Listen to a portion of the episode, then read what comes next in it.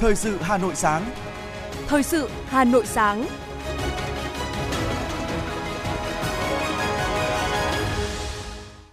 Kính chào quý vị và các bạn. Mời quý vị và các bạn theo dõi chương trình Thời sự sáng nay, thứ hai ngày 20 tháng 2 năm 2023. Chương trình có những nội dung chính sau đây. Phó Thủ tướng Trần Hồng Hà yêu cầu việc sửa đổi, bổ sung một số điều của các nghị định hướng dẫn thi hành luật đất đai phải bảo đảm lợi ích của người dân, doanh nghiệp và nhà nước. Đoàn cứu hộ Bộ Công an trở về nước sau khi hoàn thành nhiệm vụ tại Thổ Nhĩ Kỳ. Giá chung cư cho thuê tăng đột biến. Lịch sử là môn thi tốt nghiệp bắt buộc chỉ là phương án dự kiến. Phần tin thế giới có những sự kiện nổi bật sau đây. Quân đội Hàn Quốc và Mỹ tiến hành tập trận không quân chung. Hãng Pepsi thu hồi hơn 25.000 thùng đồ uống cà phê ướp lạnh của Starbucks. Sau đây là nội dung chi tiết. Thưa quý vị và các bạn, Phó Thủ tướng Chính phủ Trần Hồng Hà vừa làm việc với các bộ ngành liên quan về dự thảo nghị định sửa đổi, bổ sung một số điều của các nghị định hướng dẫn thi hành luật đất đai, nghị định quy định lấn biển. Phó Thủ tướng Trần Hồng Hà lưu ý cơ quan quản lý phải đặt mình vào vị trí của doanh nghiệp, người dân để xây dựng các quy định sát đúng thực tiễn khả thi. Việc sửa đổi bổ sung một số điều của các nghị định hướng dẫn thi hành luật đất đai phải bảo đảm lợi ích của người dân, doanh nghiệp và nhà nước. Phó Thủ tướng yêu cầu Bộ Tài nguyên và Môi trường tiếp thu đầy đủ, khẩn trương, hoàn thiện dự thảo nghị định, sớm trình Thủ tướng Chính phủ, đồng thời phải ra soát rất kỹ các cơ sở pháp lý, thực tiễn triển khai các dự án lấn biển thời gian qua để hoàn thiện dự thảo nghị định trên tinh thần đơn giản hóa thủ tục hành chính, phân cấp gắn với các tiêu chí chặt chẽ và cơ chế kiểm soát, giám sát thực hiện, bảo đảm chặt chẽ, tương thích với các luật có liên quan như luật đất đai, luật tài nguyên, môi trường biển. Nghị định không được hợp thức hóa những dự án vi phạm, sai quy hoạch, sai thẩm quyền, không đúng trình tự thủ tục và các quy định pháp luật chuyên ngành, đồng thời tạo thuận lợi nhất cho những dự án triển khai theo đúng trình tự thủ tục.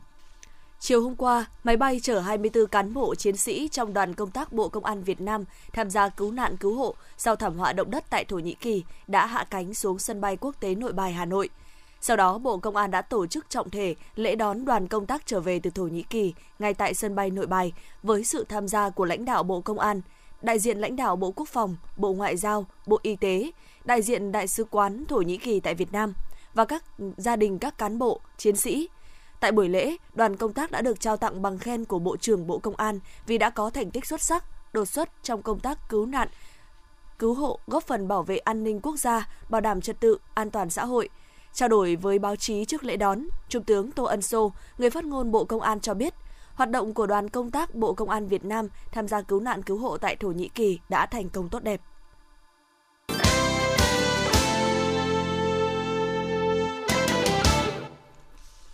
Chương trình thời sự xin được tiếp nối với một số thông tin kinh tế.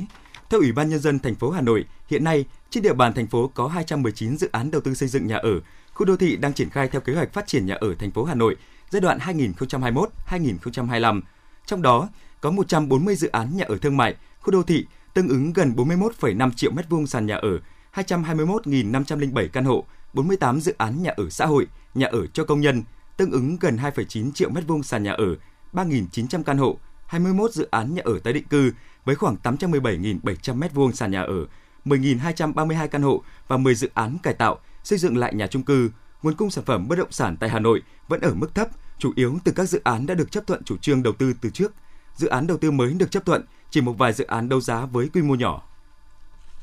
Để thúc đẩy phát triển thị trường bất động sản, Hà Nội kiến nghị chính phủ nghiên cứu đề xuất giải pháp tạo điều kiện cho các doanh nghiệp bất động sản, nhà đầu tư, người dân có thể tiếp cận nguồn vốn vay ngân hàng, có giải pháp hạ lãi suất vốn vay vốn để tạo sự cạnh tranh với các kênh đầu tư khác, sửa đổi các quy định về việc xác định tiền sử dụng đất, thuê đất để thực hiện các dự án phát triển kinh tế xã hội trên địa bàn thành phố, sửa đổi bổ sung thông tư số 36/2014 của Bộ Tài nguyên và Môi trường, hướng dẫn cụ thể đối với từng phương pháp định giá đất, sửa đổi bổ sung thông tư liên tịch số 87/2016, tăng thời gian thẩm định phương án giá đất của Hội đồng thẩm định giá đất cụ thể. Đồng thời kiến nghị chính phủ bổ sung quy định đối với việc lập quy hoạch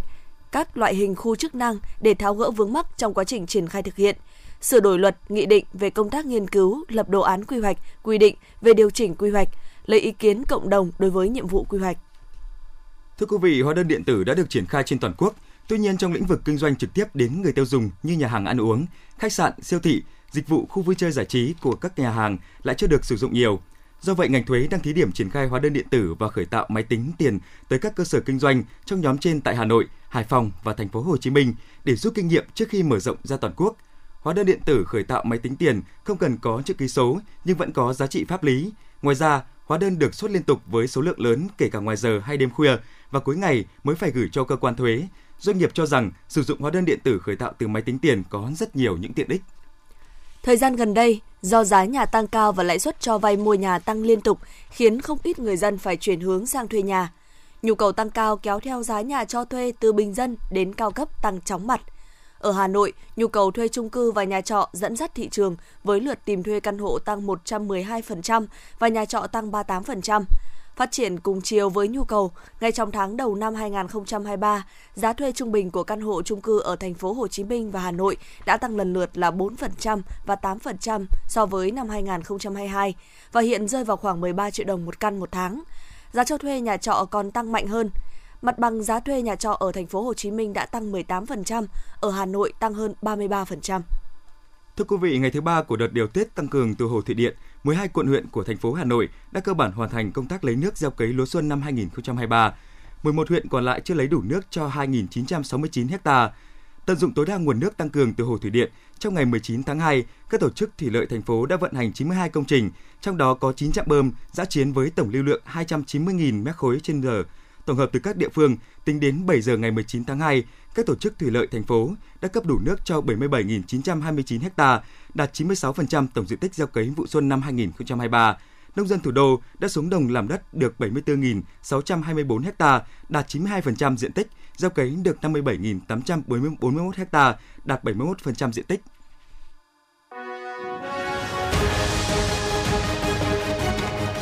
Thời sự Hà Nội, nhanh, chính xác, tương tác cao. Thời sự Hà Nội, nhanh, chính xác, tương tác cao.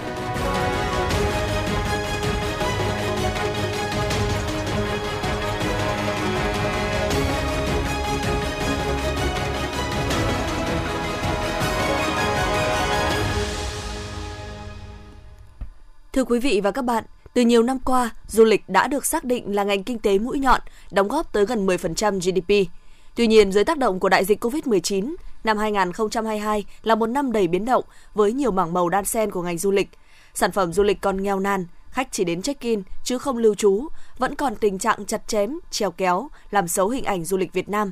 Chính sách thị thực vẫn còn nhiều rào cản, được các chuyên gia nhận định là những điểm nghẽn của du lịch Việt Nam lâu nay.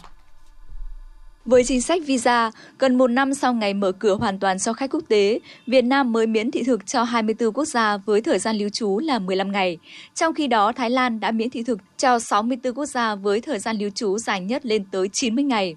Công dân Việt Nam được miễn thị thực lưu trú tại Thái Lan là 45 ngày. Hiện tại, các doanh nghiệp địa phương cũng đang đề xuất nhà nước thay đổi một số chính sách quan trọng để tạo cơ chế du lịch phát triển mạnh mẽ trong thời gian tới. Ông Hoàng Nhân Chính, trưởng ban thư ký Hội đồng Tư vấn Du lịch Việt Nam nói chúng tôi đề xuất mở rộng danh sách các quốc gia được miễn thị thực, kéo dài thời hạn thị thực lên 30 đến 45 ngày và được ra vào nhiều lần. Tương tự như Thái Lan. Cần mở rộng mạnh mẽ danh sách các quốc gia được cấp thị thực điện tử. Tên miền nên được thay đổi để khách nước ngoài dễ dàng tìm kiếm trực tuyến hơn, cải thiện tốc độ truy cập trang web, giao diện thân thiện với khách du lịch xem xét và trả lời cho khách nộp hồ sơ trong vòng 24 giờ. Trước những nút thắt về visa, Bộ trưởng Bộ Văn hóa Thể thao và Du lịch Nguyễn Văn Hùng kiến nghị chính phủ xem xét áp dụng cấp thị thực điện tử cho tất cả các thị trường khách, tiếp tục đơn giản hóa về thủ tục cấp, đồng thời tăng cường ứng dụng công nghệ vào hoạt động này. Đặc biệt, cho phép kéo dài thời gian tạm trú đối với khách quốc tế đến Việt Nam từ 15 lên 30 ngày để tạo điều kiện thuận lợi cho họ tới du lịch và đi lại trong nước xem xét thí điểm việc cấp thị thực tại cửa khẩu, trên cơ sở xét duyệt nhân sự tại chỗ cho du khách quốc tế. Chúng ta cũng chưa tháo được một số cái chính sách về visa theo cái đề xuất của nhiều doanh nghiệp là đồng ý cái chủ trương giao cho Bộ Công an là cấp thị thực điện tử, để giảm bớt cái đầu mối trung gian là qua các công ty du lịch, để từ đó tạo điều kiện cho khách du lịch quốc tế đến. Nhưng mà mong muốn của cộng đồng doanh nghiệp là muốn có một cái đồ room rộng hơn như các quốc gia khác thì việc này lại vượt ra khỏi thẩm quyền của Bộ Kết Văn hóa Thể thao và Du lịch. Tại hội nghị thúc đẩy thu hút khách du lịch quốc tế vào Việt Nam mới đây, Thủ tướng Chính phủ Phạm Minh Chính đã chỉ đạo cần đa dạng hóa sản phẩm theo tinh thần, cung cấp những sản phẩm dịch vụ mà du khách du lịch cần, chứ không phải là các dịch vụ mà chúng ta sẵn có. Theo các chuyên gia, tạo ra các sản phẩm mới hấp dẫn chính là một trong những yếu tố sống còn của ngành du lịch Việt Nam. Các chuyên gia cũng nhấn mạnh tới sự thay đổi trong nhu cầu của du khách sau đại dịch. Sức khỏe cả về thể chất lẫn tinh thần hay như cách nói là sức khỏe tâm thân trí là yếu tố được du khách quan tâm đặc biệt. Vì thế, đây cũng là gợi ý để các doanh nghiệp du lịch cần quan tâm khi xây dựng các sản phẩm mới. Ông Phùng Quang Thắng, Phó Chủ tịch Thường trực Hiệp hội Lữ hành Việt Nam nói. Công tác thống kê về du lịch rất quan trọng. Thống kê chung thì đã đã có những cơ quan chuyên ngành về thống kê, nhưng mà đối với ngành du lịch thì cần phải có những cái uh, tiêu chí thống kê nó chi tiết hơn, nó sát thực để chúng ta có thể uh, phân tích được thị trường cũng như đánh giá được thị trường, đưa ra những quyết định đúng để chúng ta phân luồng khách cũng như là chúng ta tạo ra những cái hoạt động để chúng ta thu hút khách đến điểm đến cũng như là đến với Việt Nam. Và thậm chí là chúng ta phải đến tiếp cận với những cái thị trường ở nước ngoài để chúng ta sẽ đánh giá được cụ thể trực tiếp vấn đề khảo sát thị trường trực tiếp tại điểm rất quan trọng để chúng ta ra được cái giải pháp cũng như những quyết định đúng của chúng ta xúc tiến vào thị trường nhau đúng và xúc tiến cái sản phẩm nào cho nó phù hợp với giai đoạn hiện tại. Theo dự thảo quy hoạch hệ thống du lịch Việt Nam thời kỳ 2021-2030, tầm nhìn 2045, thì bốn dòng sản phẩm chính của du lịch Việt Nam tiếp tục là du lịch biển đảo, du lịch văn hóa, du lịch sinh thái, du lịch đô thị. Nhận định chung của các chuyên gia bước sang năm 2023, hầu hết các thị trường du lịch đã mở cửa trở lại, nhưng nền kinh tế thế giới đang có dấu hiệu suy thoái. Các rủi ro về tài chính, an ninh năng lượng, lương thực gia tăng. Đây chính là những thử thách khiến các chuyên gia dự báo du lịch thế giới tiếp tục có sự phục hồi, nhưng chưa thể về mức như trước năm 2019. Nhưng đây lại là cơ hội để các quốc gia có thể thiết lập lại, định vị lại mình trong bản đồ du lịch thế giới sau đại dịch. Và ngay lúc này tại Việt Nam, các ngành các cấp cần thực hiện ngay những giải pháp nhằm tháo gỡ điểm nghẽn trong đó có rào cản về visa. Các doanh nghiệp cần có sự chủ động đổi mới để bắt kịp với tình hình mới.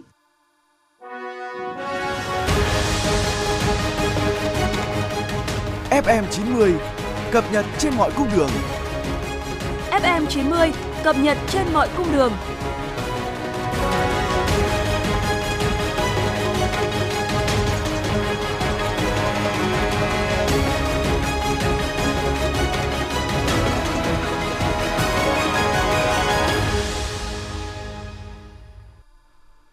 Quý vị, theo tin từ Ban Quản lý Dự án Đường sắt Bộ Giao thông Vận tải, trong năm 2023 sẽ có 5 dự án hạ tầng đường sắt nhóm B, nguồn vốn đầu tư sử dụng ngân sách nhà nước trong kế hoạch đầu tư công trung hạn giai đoạn 2021-2025 và dự án cải tạo đường sắt khu vực đèo Khe Nét thuộc địa bàn tỉnh Quảng Bình, vốn ODA của Hàn Quốc được khởi công. Trong năm dự án nhóm B có 3 dự án cải tạo, nâng cấp tuyến đường sắt Hà Nội, thành phố Hồ Chí Minh tại ba đoạn Hà Nội Vinh, Vinh Nha Trang, Nha Trang Sài Gòn. Thời gian dự kiến thực hiện trong 3 năm, giai đoạn 2022-2025. Hai dự án nhóm B khác là dự án cải tạo các ga đường sắt phía Bắc và dự án nâng cấp tuyến vận tải thủy sông Đuống, cầu đường sắt Đuống. Trong đó dự án cải tạo các ga có tổng mức đầu tư dự kiến 476 tỷ đồng, dự kiến khởi công ngay trong quý 1 năm 2023. Theo quy hoạch giao thông vận tải của thủ đô Hà Nội đến năm 2030, tầm nhìn đến năm 2050 đã được Thủ tướng Chính phủ phê duyệt. Thủ đô Hà Nội sẽ có 17 cây cầu bắc qua sông Hồng. Ngoài 7 cây cầu qua sông Hồng đã có gồm Long Biên, Trương Dương, Thanh Trì, Vĩnh Tuy, Thăng Long, Nhật Tân, Vĩnh Thịnh. Thành phố Hà Nội sẽ có thêm 10 cầu được triển khai theo quy hoạch, trong đó có 4 cầu có kế hoạch triển khai xây dựng trong giai đoạn từ nay đến năm 2025, bao gồm Vân Phúc, Thượng Cát, Tứ Liên và Trần Hưng Đạo. Thưa quý vị, liên quan đến việc quá tải trong cấp, đổi giấy phép lái xe trong thời gian qua, bà Phan Thị Thu Hiền, Phó Cục trưởng Cục Đường bộ Việt Nam cho biết, Cục đã chỉ đạo các đơn vị thông báo đến người dân vì việc đổi giấy phép lái xe qua mạng và có những biện pháp cụ thể để giảm tải việc người dân xếp hàng chờ đợi tại bộ phận một cửa của Sở Giao thông Vận tải các địa phương. Bà Phan Thị Thu Hiền cho hay, người dân có thể truy cập vào cổng dịch vụ công quốc gia dịch vụ công.gov.vn để làm thủ tục trực tuyến. Đây là một trong 25 thủ tục hành chính thiết yếu, ưu tiên tích hợp, chia sẻ dữ liệu của dân cư, cơ sở dữ liệu quốc gia về dân cư. Cục Đăng kiểm Việt Nam vừa phát đi thông báo có 51 xe Hyundai Santa Fe sản xuất từ tháng 12 năm 2020 đến tháng 9 năm 2021 do công ty cổ phần thương mại và dịch vụ TCG nhập khẩu về phân phối phải quay về xưởng để lắp đặt nắp bảo vệ bộ căng dây đai an toàn ghế trước, bên trái và bên phải. Theo Cục Đăng kiểm Việt Nam, bộ căng dây đai là một thiết bị để cuốn đai an toàn ngay tức thì khi va đập xảy ra và giữ cho người lái và hành khách tránh việc va đập. Trên các xe nằm trong diện bị ảnh hưởng khi xảy ra va chạm và ngòi nổ túi khí được kích hoạt, áp suất trong bộ tạo khí của bộ căng dây đai an toàn ghế trước tăng lên đột ngột. Trong một số trường hợp, áp lực đường ống bị quá tải, một số linh kiện bên trong bộ tạo khí tiềm ẩn nguy cơ bung ra, các mảnh linh kiện có thể lọt vào khoang hành khách, gây mất an toàn cho người ngồi trong xe. Cục Đăng kiểm Việt Nam khuyến cáo, vì quyền lợi của chính mình, hành khách cần nhanh chóng mang xe đến đại lý ủy quyền để được khắc phục và hoàn toàn miễn phí. Thưa quý vị, ngày 19 tháng 2, Công an huyện Đông Anh, Hà Nội đã làm rõ và ra quyết định xử phạt đối với tài xế lợi dụng lúc vắng người để vượt đèn đỏ. Trước đó, trang fanpage Công an thành phố Hà Nội nhận được clip của một người dân ghi lại hình ảnh xe ô tô biển kiểm soát 88C 18XX cố tình vượt đèn đỏ tại khu vực ngã tư Đại Mạch, huyện Đông Anh, Hà Nội. Ngay sau khi nhận được phản ánh, đội cảnh sát giao thông, trật tự công an huyện Đông Anh đã xác minh, đồng thời đề nghị tài xế đến làm việc. Tại cơ quan công an, tài xế đã thừa nhận hành vi vượt đèn đỏ như phản ánh của người dân. Công an huyện Đông Anh đã lập biên bản vi phạm hành chính và ra quyết định xử phạt đối với tài xế về hành vi không chấp hành hiệu lệnh của đèn tín hiệu giao thông. Tổng mức xử phạt đối với tài xế là 5 triệu đồng và tước giấy phép lái tước giấy phép lái xe 2 tháng. Đây được coi là bài học cảnh tỉnh đối với các tài xế. Thưa quý vị và các bạn, nhận thấy mô hình camera an ninh thiết thực trong bảo vệ an ninh trật tự xã hội, Đến nay, quận Hà Đông đã lắp đặt hàng trăm camera ở các tuyến địa bàn trọng điểm, góp phần tích cực trong công tác đấu tranh phòng ngừa tội phạm, tệ nạn xã hội và các hành vi vi phạm pháp luật. Tổ dân phố số 10 phường Yên Nghĩa là đơn vị được Công an quận Hà Đông chọn làm mô hình camera an ninh. Sau khi được quận đầu tư xây dựng nhà văn hóa, cán bộ và nhân dân trong tổ dân phố đã vận động xã hội hóa, mở rộng sân, hàng rào, mua sắm thiết bị phục vụ đời sống sinh hoạt cho người dân – đồng thời huy động xã hội hóa đầu tư lắp thí điểm 4 camera an ninh, hệ thống chiếu sáng tự động trong và ngoài nhà văn hóa để bảo quản tài sản. Nhờ đó giảm nhân lực trông coi tài sản, kịp thời phát hiện những hành vi về lấn chiếm đất đai, vệ sinh môi trường, trật tự đô thị, cảnh quan môi trường thêm xanh sạch đẹp hơn. Ông Nguyễn Ngọc Thể, tổ dân phố số 10 phường Yên Nghĩa chia sẻ. Trước đây thì ờ, mỗi khi mở cửa ra thấy cảnh rác trước cửa bản thân tôi cảm thấy rất là bức xúc Bây giờ sau khi được vận động ờ, lắp cam thì bây giờ cảnh quan của khu phố cũng cảm thấy được uh, tốt hơn, cảm thấy bình an hơn với môi trường sống xung quanh được tốt hơn. Nên bản thân cũng uh, rất vui và cũng mong rằng là ý thức của mọi người khu vực ở quanh đây sẽ càng ngày càng tốt hơn để đem lại được cho chúng ta một môi trường sống tốt đẹp hơn. Trước đây, khi chưa lắp đặt hệ thống camera quan sát, trên địa bàn phường Phú Lương thường xảy ra nhiều vụ trộm cắp vặt, người dân để xe ngoài đường cũng hết sức lo lắng. Lãnh đạo phường đã họp bàn giải pháp triển khai, những tổ dân phố làm sớm 2 tuần đầu tiên sẽ được hỗ trợ kinh phí bằng cả nguồn cá nhân của lãnh đạo phường. Đến nay, cả 22 trên 22 tổ dân phố trên địa bàn phường đã lắp đặt được 132 mắt camera ở các ngõ, các tuyến đường với nguồn kinh phí xã hội hóa trên 500 triệu đồng. Nhờ đó, tình hình an ninh trật tự đã được ổn định, nhân dân yên tâm phấn khởi và tiếp tục đầu tư thêm kinh phí để phủ kín hệ thống camera giám sát an ninh trật tự trên toàn địa bàn. Ông Dương Ngọc Thỏa, Phó Chủ tịch Ủy ban nhân dân phường Phú Lương, quận Hà Đông cho biết. Ủy ban nhân phường cũng đã chủ động triển khai kế hoạch để xây dựng lộ trình và lắp đặt camera an ninh trên địa bàn của toàn phường. Nhận thức rõ đây là một trong những nhiệm vụ và công trong trong việc triển khai cũng như là đảm bảo tình an ninh trật tự ờ, được sự ờ, hỗ trợ dẫn dắt cũng như là chỉ đạo của lãnh đạo công an quận. Đó là 132 camera. Thì thời gian tới khi việc quản lý vận hành chúng tôi sẽ bàn giao lại tất cả các cái user và password để các đồng chí chỉ huy công an phường cảnh sát khu vực của từng tổ dân phố quản lý hệ thống camera của mình. Và đây là tài sản do nhân dân đóng góp cho nên là toàn dân sẽ cùng chịu trách nhiệm để cùng quản lý.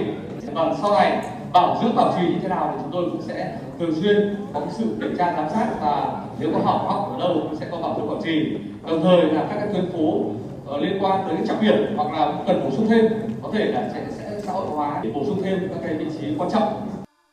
Nhờ làm tốt công tác tuyên truyền vận động cũng như thấy được hiệu quả thiết thực từ mô hình lắp đặt camera giám sát an ninh trật tự, nên phong trào vận động từ nguồn lực xã hội hóa lắp đặt camera giám sát an ninh trật tự đã có sức lan tỏa sâu rộng. Đến nay, quận Hà Đông đã có 8 trên 17 phường triển khai lắp đặt tổng số 336 camera. Nhiều phường đã vận động các hộ dân, cơ quan doanh nghiệp lắp mới các mắt camera hướng ra các trục đường, các khu vực công cộng, các điểm nút giao thông, từ những mắt camera giám sát an ninh trật tự đã giúp cho lực lượng chức năng điều tra khám phá nhiều vụ trộm cắp tài sản, cố ý gây thương tích, gây dối an ninh trật tự nơi công cộng, tai nạn giao thông và các hành vi vi phạm quản lý, trật tự đô thị, vệ sinh môi trường. Qua hệ thống camera giám sát an ninh trật tự đã giúp cho lực lượng công an điều tra, làm rõ nhiều vụ việc trên địa bàn để chủ động trong công tác đấu tranh phòng ngừa tội phạm, tệ nạn xã hội và đẩy mạnh phong trào toàn dân bảo vệ an ninh Tổ quốc – Thời gian tới, quận Hà Đông tiếp tục nhân rộng, huy động từ nguồn lực xã hội hóa, lắp đặt camera giám sát an ninh trong công tác đấu tranh, phòng ngừa các loại tội phạm, góp phần đảm bảo an ninh trật tự trên địa bàn.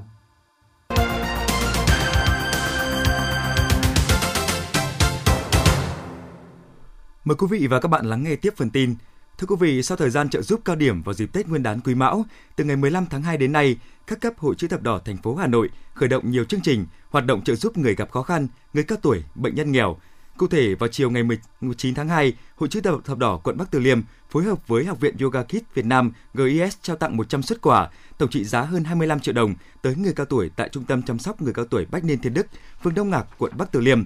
Tại đây, đại diện Hội chữ thập đỏ quận Bắc Từ Liêm và nhà hảo tâm trò chuyện, động viên các cụ sống vui, sống khỏe. Còn từ các bếp ăn chữ thập đỏ, hàng nghìn suất ăn miễn phí tiếp tục đến bệnh nhân nghèo và người nhà của họ tại nhiều bệnh viện trên địa bàn Hà Nội. Trong đó, ngày 18 tháng 2, từ bếp cơm nhà thiện tâm, 130 suất xôi chả, 50 suất cơm được đội phản ứng nhanh chữ thập đỏ chuyển tới bệnh viện ca cơ sở Tân Triều, huyện Thanh Trì. Bếp ăn thuộc Hội chữ thập đỏ quận Đống Đa tiếp tục đỏ lửa vào thứ ba và thứ sáu hàng tuần. Theo Bảo hiểm xã hội Việt Nam, hiện nay hệ thống cơ sở dữ liệu của ngành liên tục được làm giàu, cập nhật với thông tin của trên 98,7 triệu người dân, kết nối liên thông với gần 13.000 cơ sở khám chữa bệnh, có khoảng 620.000 đơn vị đăng ký và sử dụng dịch vụ công trực tuyến. Hệ thống giao dịch điện tử và hệ thống thông tin giám định bảo hiểm y tế tiếp nhận khoảng 300 triệu hồ sơ giao dịch trực tuyến một năm, thực hiện hơn 500 triệu xác thực và chia sẻ thông tin với các bộ ngành địa phương – trong thời gian tới, Bảo hiểm xã hội Việt Nam tập trung đẩy mạnh ứng dụng công nghệ thông tin, chuyển đổi số, hoàn thiện cơ sở hạ tầng, hệ thống cơ sở dữ liệu chuyên ngành về bảo hiểm xã hội, bảo hiểm y tế, bảo hiểm thất nghiệp, đặc biệt là cơ sở dữ liệu quốc gia về bảo hiểm, tích hợp, kết nối, chia sẻ thông tin, dữ liệu với các bộ ngành. Thưa quý vị, liên quan đến phương án tổ chức thi tốt nghiệp trung học phổ thông từ năm 2025, trong đó có quy định lịch sử là môn thi bắt buộc bên cạnh ba môn toán, ngữ văn và ngoại ngữ. Thông tin ngày 19 tháng 2 từ Bộ Giáo dục và Đào tạo khẳng định đây chỉ là phương án dự kiến của Bộ, đang được nghiên cứu và xin ý kiến từ các chuyên gia. Hiện nay, phương án chưa được thống nhất và chưa được phê duyệt. Theo lộ trình, năm 2025 là năm đầu tiên học sinh được học chương trình giáo dục phổ thông 2018 thi tốt nghiệp. Bộ Giáo dục và Đào tạo cùng các chuyên gia đang nghiên cứu phương án tổ chức kỳ thi. Theo quy định hiện hành, để được xét công nhận tốt nghiệp trung học phổ thông, thí sinh học chương trình giáo dục trung học phổ thông phải làm 3 bài thi bắt buộc, đó chính là toán, ngữ văn và ngoại ngữ và một bài thi tự chọn thuộc các tổ hợp khoa học tự nhiên, vật lý, hóa học, sinh học hoặc khoa học xã hội, lịch sử, địa lý, giáo dục công dân.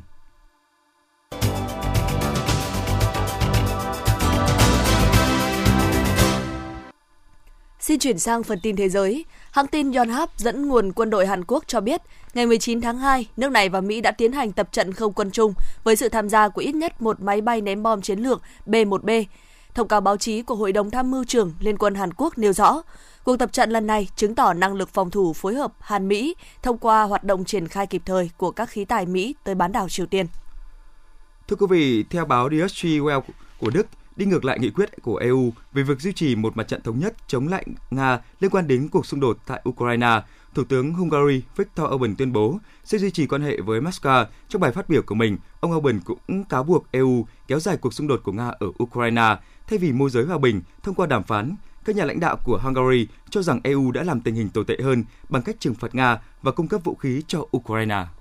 Nhật Bản và Trung Quốc nhất trí tiến hành đối thoại an ninh vào tuần tới, trong đó có sự tham gia của các quan chức ngoại giao và quốc phòng cấp cao hai nước. Nếu diễn ra, đây sẽ là cuộc gặp như vậy đầu tiên giữa hai bên kể từ tháng 2 năm 2019. Theo Ngoại trưởng Nhật Bản Yoshimasa Hayashi, hai bên cũng chia sẻ quan điểm rằng hai nước cần nỗ lực duy trì quan hệ song phương mang tính xây dựng và ổn định. Thưa quý vị, trong hai ngày 18 và 19 tháng 2, Hội nghị thượng đỉnh Liên minh châu Âu Phi diễn ra tại thủ đô Addis Ababa của Ethiopia, thảo luận về nhiều vấn đề nóng và thách thức lớn của khu vực. Hội nghị diễn ra trong bối cảnh thế giới có nhiều chuyển biến phức tạp, nhiều thể thế, nhiều thể chế chính trị tại châu Phi đã thay đổi, các nhóm vũ trang cực đoan, khủng bố trỗi dậy cùng sự ảnh hưởng của cuộc xung đột Nga và Ukraine cũng như biến đổi khí hậu đang đặt hàng triệu người dân châu Phi vào tình huống gây nguy hiểm hàng triệu người phải di cư. Cảnh sát thành phố Memphis thuộc bang Tennessee của Mỹ cho biết có 11 nạn nhân trong hai vụ nổ súng vào sáng sớm ngày 19 tháng 2 theo giờ Mỹ. Thông tin ban đầu cho biết trong số 11 nạn nhân có một người thiệt mạng và 5 người nguy kịch. Cơ quan điều tra cho rằng hai vụ nổ súng có liên quan đến nhau dù là ở hai địa điểm ở trong và gần một hộp đêm. Thưa quý vị, các công tố viên Romani cho biết đang tiến hành điều tra một đường dây bác sĩ bị cáo buộc tái sử dụng thiết bị cấp giấy phép tim mạch của người chết cho các bệnh nhân. Theo bên công tố, từ năm 2017-2022, bác sĩ chuyên khoa tim Dan Teslanu hiện đang làm việc tại một bệnh viện tại thành phố Iași đã cấp giấy phép 238 thiết bị y tế có nguồn gốc không rõ ràng, thậm chí là từ người chết. Tái sử dụng trái phép các thiết bị này khiến nhiều người bệnh đối mặt với nguy cơ về sức khỏe. Các con sông và hồ của Italy đang phải đối mặt với một năm hạn hán nghiêm trọng nữa sau một mùa đông ít mưa và tuyết, gióng lên hồi chuông cảnh báo về những hệ quả đối với nông nghiệp, thủy điện và nguồn nước uống tại nước này. Các khu vực rộng lớn của sông Po, con sông dài nhất Italy, cung cấp nước cho một số vùng miền Bắc và miền Trung Italy đã bị khô hạn, trong khi mực nước trên hồ Garda hiện ở mức thấp nhất trong 35 năm qua vào mùa đông. Thưa quý vị, hãng Pepsi đã thu hồi hơn 25.000 thùng đồ uống cà phê ướp lạnh của Starbucks sau khi thủy tinh được tìm thấy trong một số chai cà phê. Đây là thông tin do Cục Quản lý Thực phẩm và Dược phẩm Mỹ cho biết trong một thông báo gần đây. Đợt thu hồi tự nguyện bắt đầu diễn ra từ ngày 28 tháng 1, bao gồm hơn 300.000 chai đồ uống cà phê ướp lạnh hương vị vani Frappuccino của Starbucks.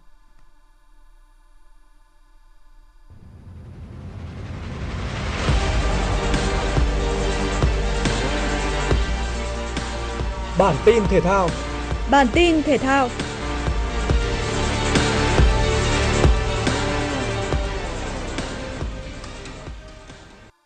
Mặc dù không có một số trụ cột như Karim Benzema, Toni Kroos, Chouameni vì chấn thương,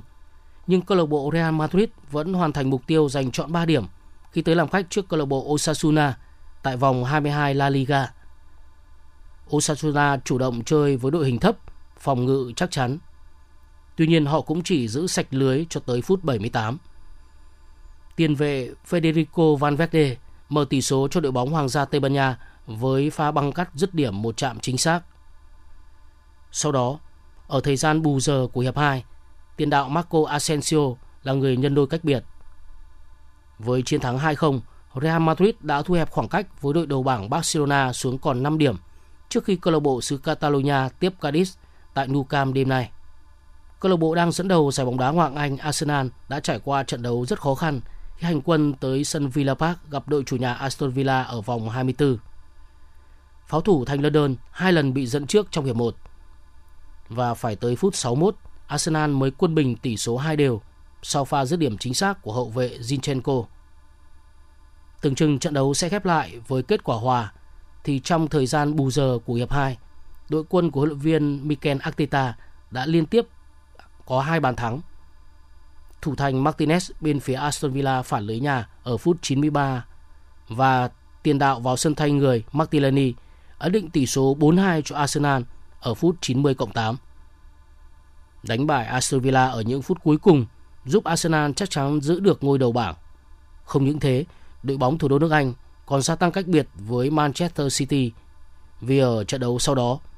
câu lạc bộ đương kim vô địch Premier League đã bị cầm hòa 1-1 trên sân của Nottingham Forest.